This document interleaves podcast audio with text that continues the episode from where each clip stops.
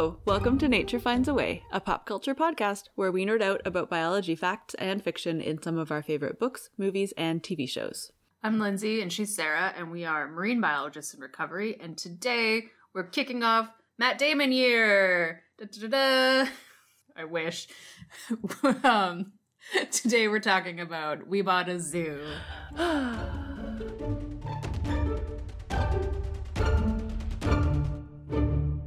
Oh, good times, good times. Cue the happy crying. Oh Yes, and sad crying. Also sad crying. And cue Man. the my the reignition of my Matt Damon love. Indeed. Indeed.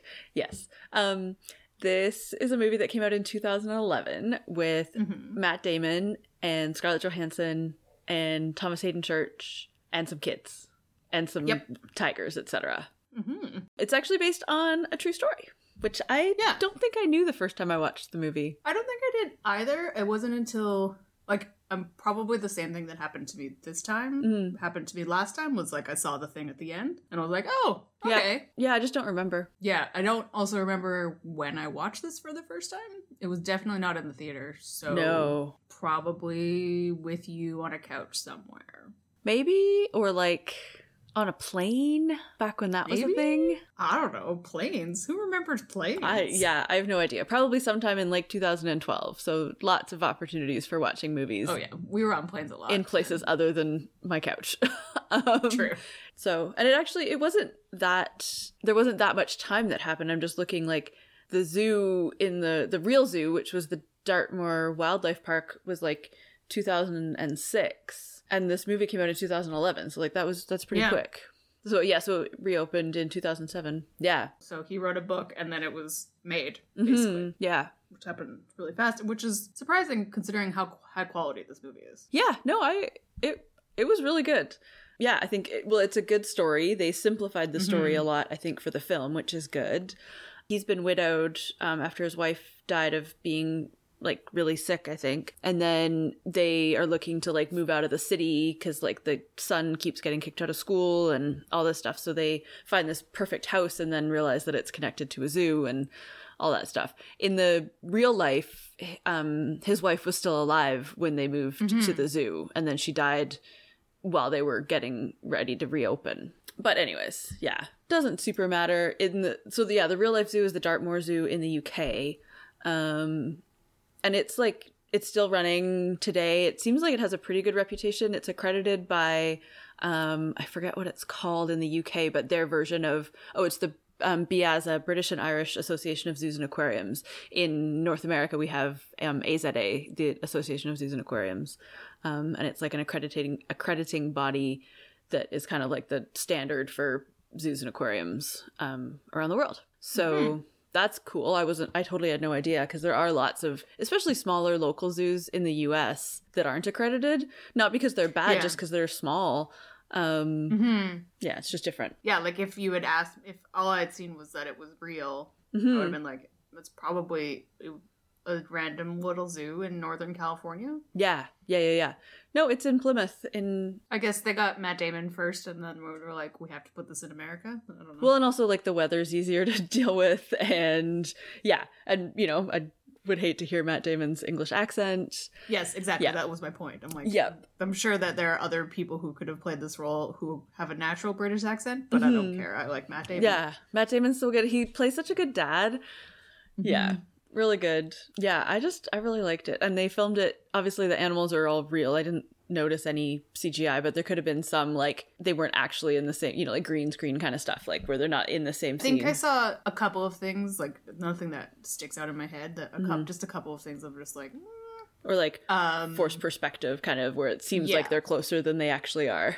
Yeah, like the thing with the bear was a stunt person, Mm, obviously. Yeah, But then uh, that would have been, and like it was credited as a stunt, but it could have been a trainer. It could have been the bear's trainer. Yeah. know. Well, often like if it's a bear that's trained for film and TV, like their trainer might also be a stunt person to do the stunts with the bear. So that, and then also like if you stopped and looked at that shot Mhm. critically, it could have been forced perspective or something Yeah, different. Like I don't know how much of it you actually see with the bear right next to him, and you see that he's actually right next to the bear. Yeah. like, you know what I mean? it it, it Um, happens really fast too so like it's yeah. and you're you're anxious, or I was anxious. Yeah, oh yeah, me too. because Um, grizzly bear escaped. yeah, it's a bear that's trained for film, so this is what he's trained to do. So that's a completely different interaction, and with Yes. with a trainer that Knows the animal. has trained that Yeah, and knows the animal and there's safety precautions in place, then it's less terrifying than it looks. It's amazing. Yeah. it's an amazing behavior to get out of a grizzly bear. yep. Um, so good job, trainers. Go trainers. That was cool. I forgot about that part. Um and there's a whole bunch of stuff with like the tigers and we'll get into some of that later and like the lions and stuff, but we've talked a lot about big cats like we've done Lion King and ooh, Lion King mostly. Um, They're just yeah. always around. Yeah, so whenever we've- we do yeah. other things. We've done big cats and also we're not big cat experts by any stretch of the imagination. Yeah, so I think we were more going to talk about like general zoo and aquarium stuff. Although do you want to talk Mhm. about the the possibly true, possibly not true Scarlett Johansson who's the zookeeper, like the fun fact that she throws out? Yeah, so she says that Bengal tigers, or she just says tigers, Yeah. but first she says that this tiger was a Bengal tiger, have sensors in their teeth to sense your heartbeat in your arteries. And then we can't find anything about whether or not that's true. Yeah. So, and it wasn't even listed in the IMDb.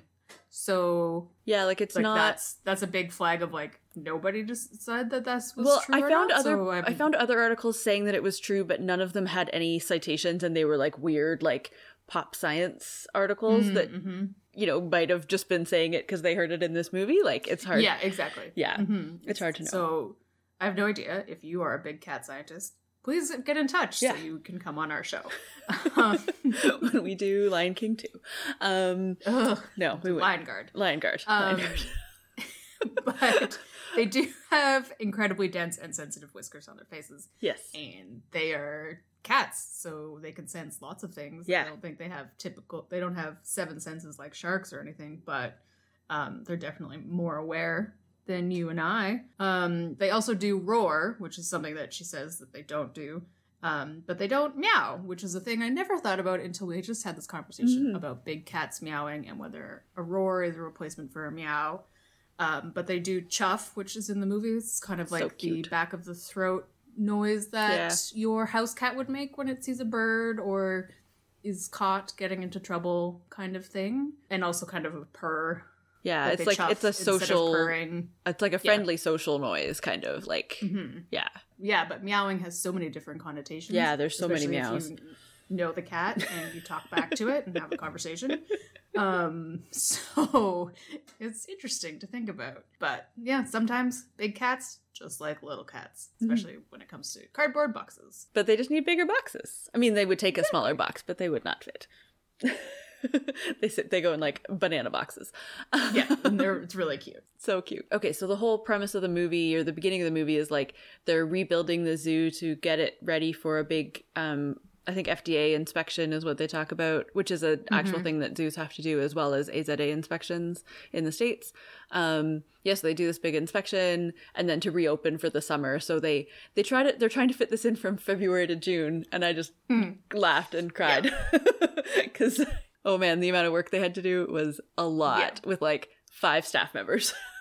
mm-hmm. And like no money. yeah. Um, it was crazy um so yeah so they did it and it there was definitely some parts where like oh those enclosures like don't look very secure because like the fences are all at eye level but having been to a few big zoos like san diego zoo does this a lot um they use moats instead of tall fences that the for some animals obviously not suitable for all Mhm. animals but lots of them yeah.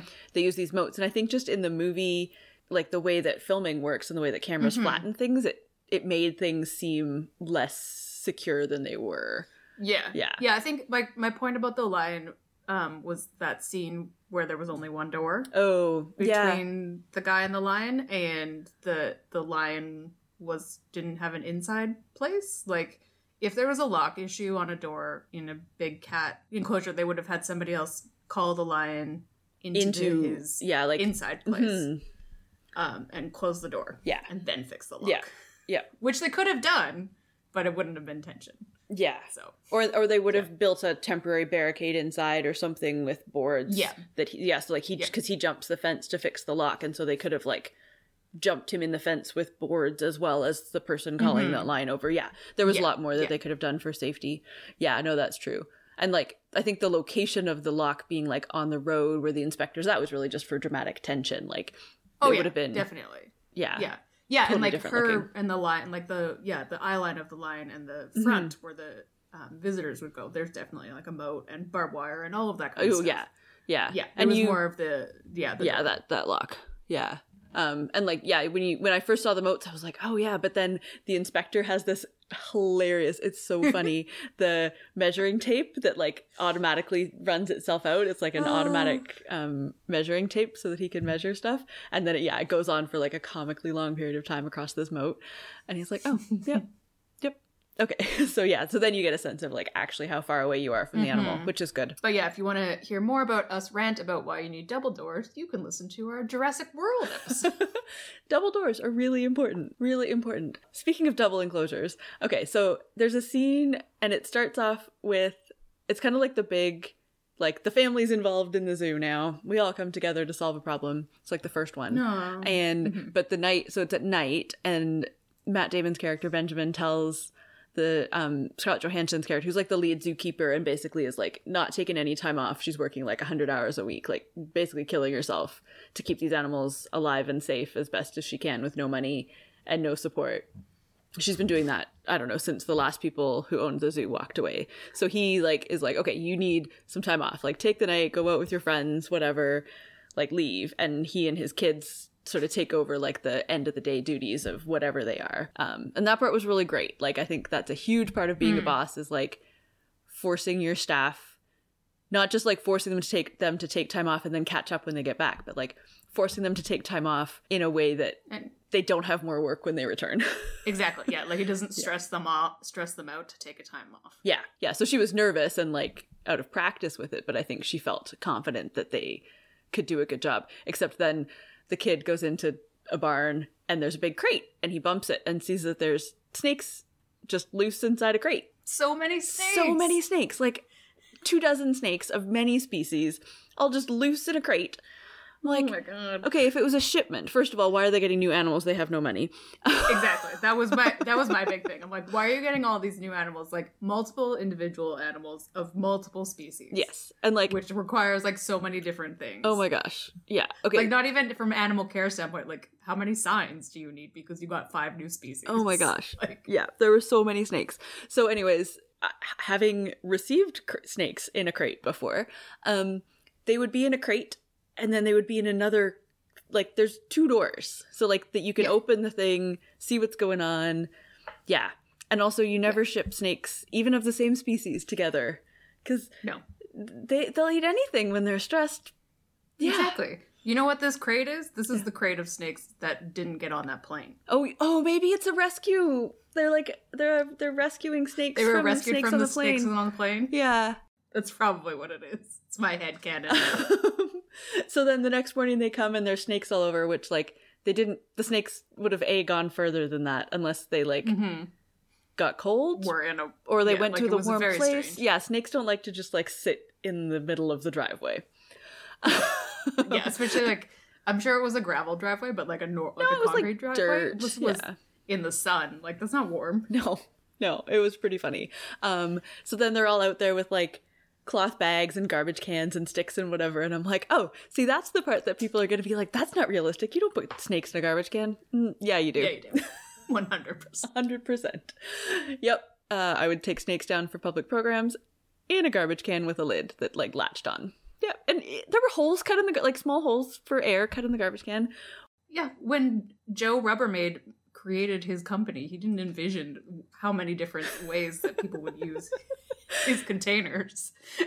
But that's exactly what they're for. Snakes are a key one, and also pillowcases. We used we would use pillowcases not for big snakes, but for small ones, like to weigh them, um, or and some like also for shipping. You could that got that for smaller snakes could be the in interior enclosure, like a cloth ba- bag. Yeah.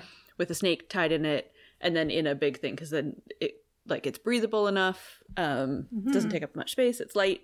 Yeah so all that was like super legit. But i was like oh that's the part that if pe- uh, like people who've never cared for snakes would think was ridiculous. Yeah it was pretty funny.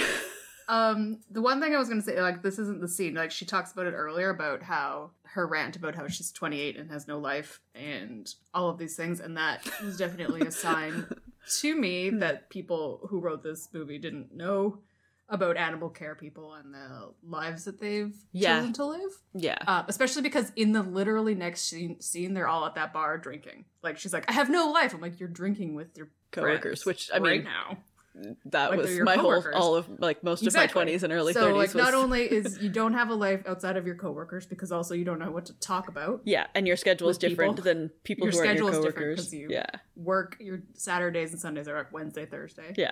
Um, she's 28 and she's the head animal caretaker of a zoo. Yeah. like it's a small zoo, but that's an insane Huge job amount of responsibility. when you're responsibility. 28. Well, I mean, She's that's so yeah. high up in the career path. And based yeah. on her conversation with the inspector, it seems like the only reason that she's the head zookeeper is because she's the only one that stuck around through all the like yeah, deterioration, which But- is fine. But yeah, it's still like way too much responsibility for her. but if the zoo closed, Mm-hmm. like if they didn't pass inspection and stuff, she would have that experience on her resume and would be able to get crazy and crazy level jobs at any other kinds of zoos. Yeah, totally. like she's so far ahead on her career path for a 28 year old so like i understand why they did it and why they're like and she's like i have to live with my mom and i don't make any money. I'm like okay well at that part's realistic. yeah, that's super but i still don't understand like you guys are always here.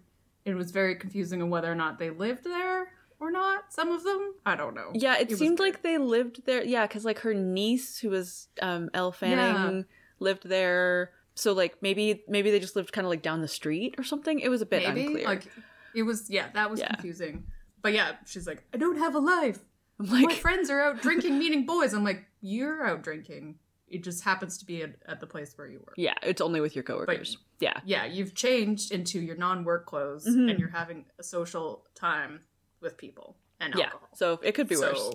stop your whining Yeah, I mean, there's a reason that most of the friends that I made in my late twenties were all from work. exactly yeah but there's a re- yeah there's lots of reasons Lots of reasons, but the main one was yeah, they get it, and also it's hard Mhm. to meet. Like, I mean, I think for anybody in their late twenties, most of the people you meet are through work, but like Mm-hmm. especially in a weird field that has a weird schedule and. Yeah. Like you, that you're weirdly emotionally attached to, even though you can Yeah. barely pay your rent. Um, exactly Yeah.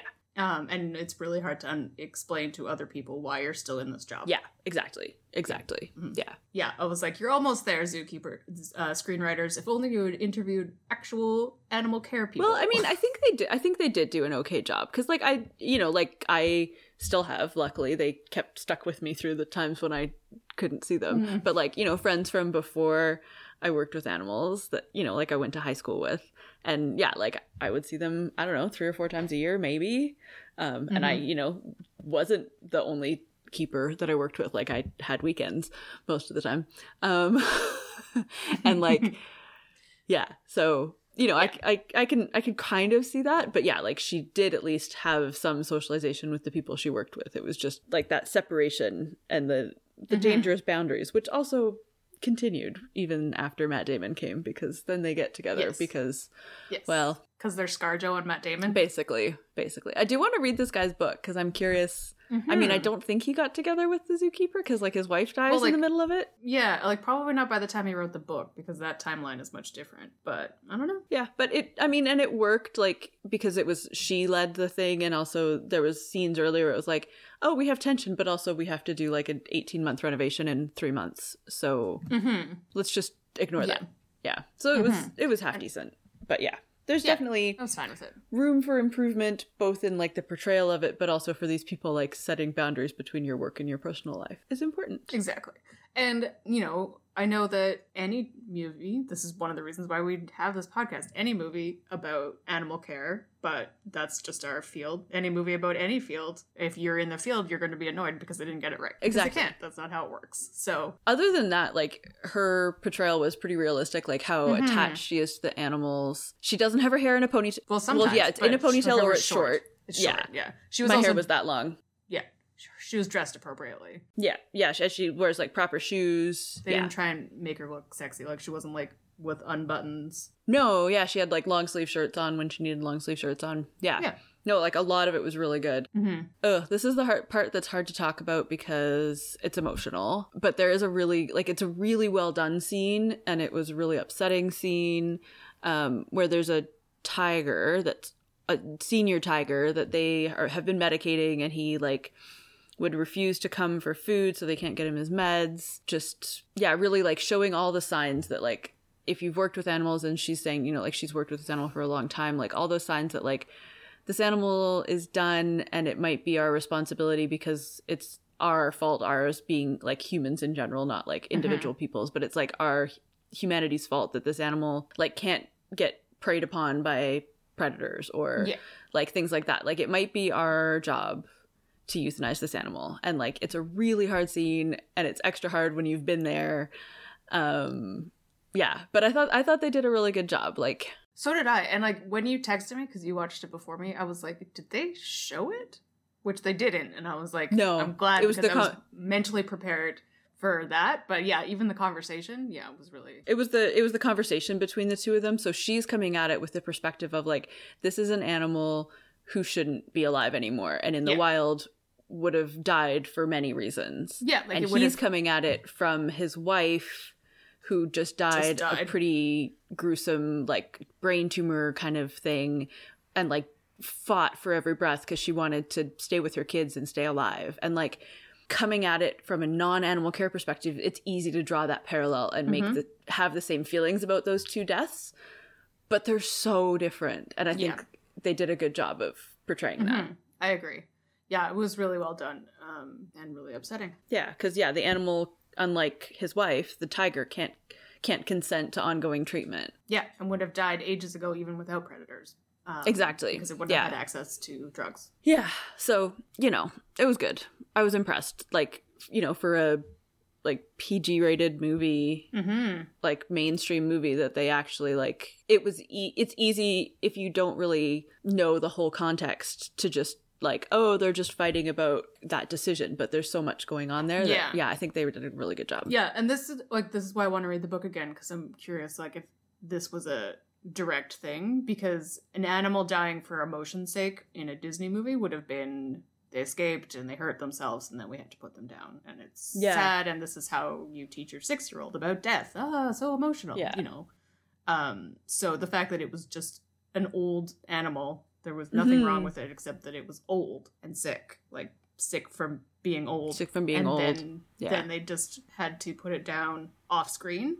Like Yeah. that was very surprising for me for being a Disney movie. yeah no that it was it was really good so like that part led me i mean i don't know how involved the real benjamin mee was in the movie but obviously he wrote the book that it's based on so Mhm. yeah so that i'm assuming that there was something similar Yeah. that happened where like a, his you know an animal care person had to convince him Mhm. of that decision in my experience that conver- it's not a single conversation that you have No, it's an ongoing conversation Yeah. and she also like she did a good job but uh, like in most facilities she, you know it's a decision that you get to have with more than one person like you know you get mul multiple eyes on this animal because you've got you know coworkers that work with them as well and different perspectives and stuff and yeah it just makes it a lot easier so yeah it was i don't know i just really felt for the character hmm Yeah. hmm yeah. And speaking of understaffed, man, were Hmm. they understaffed?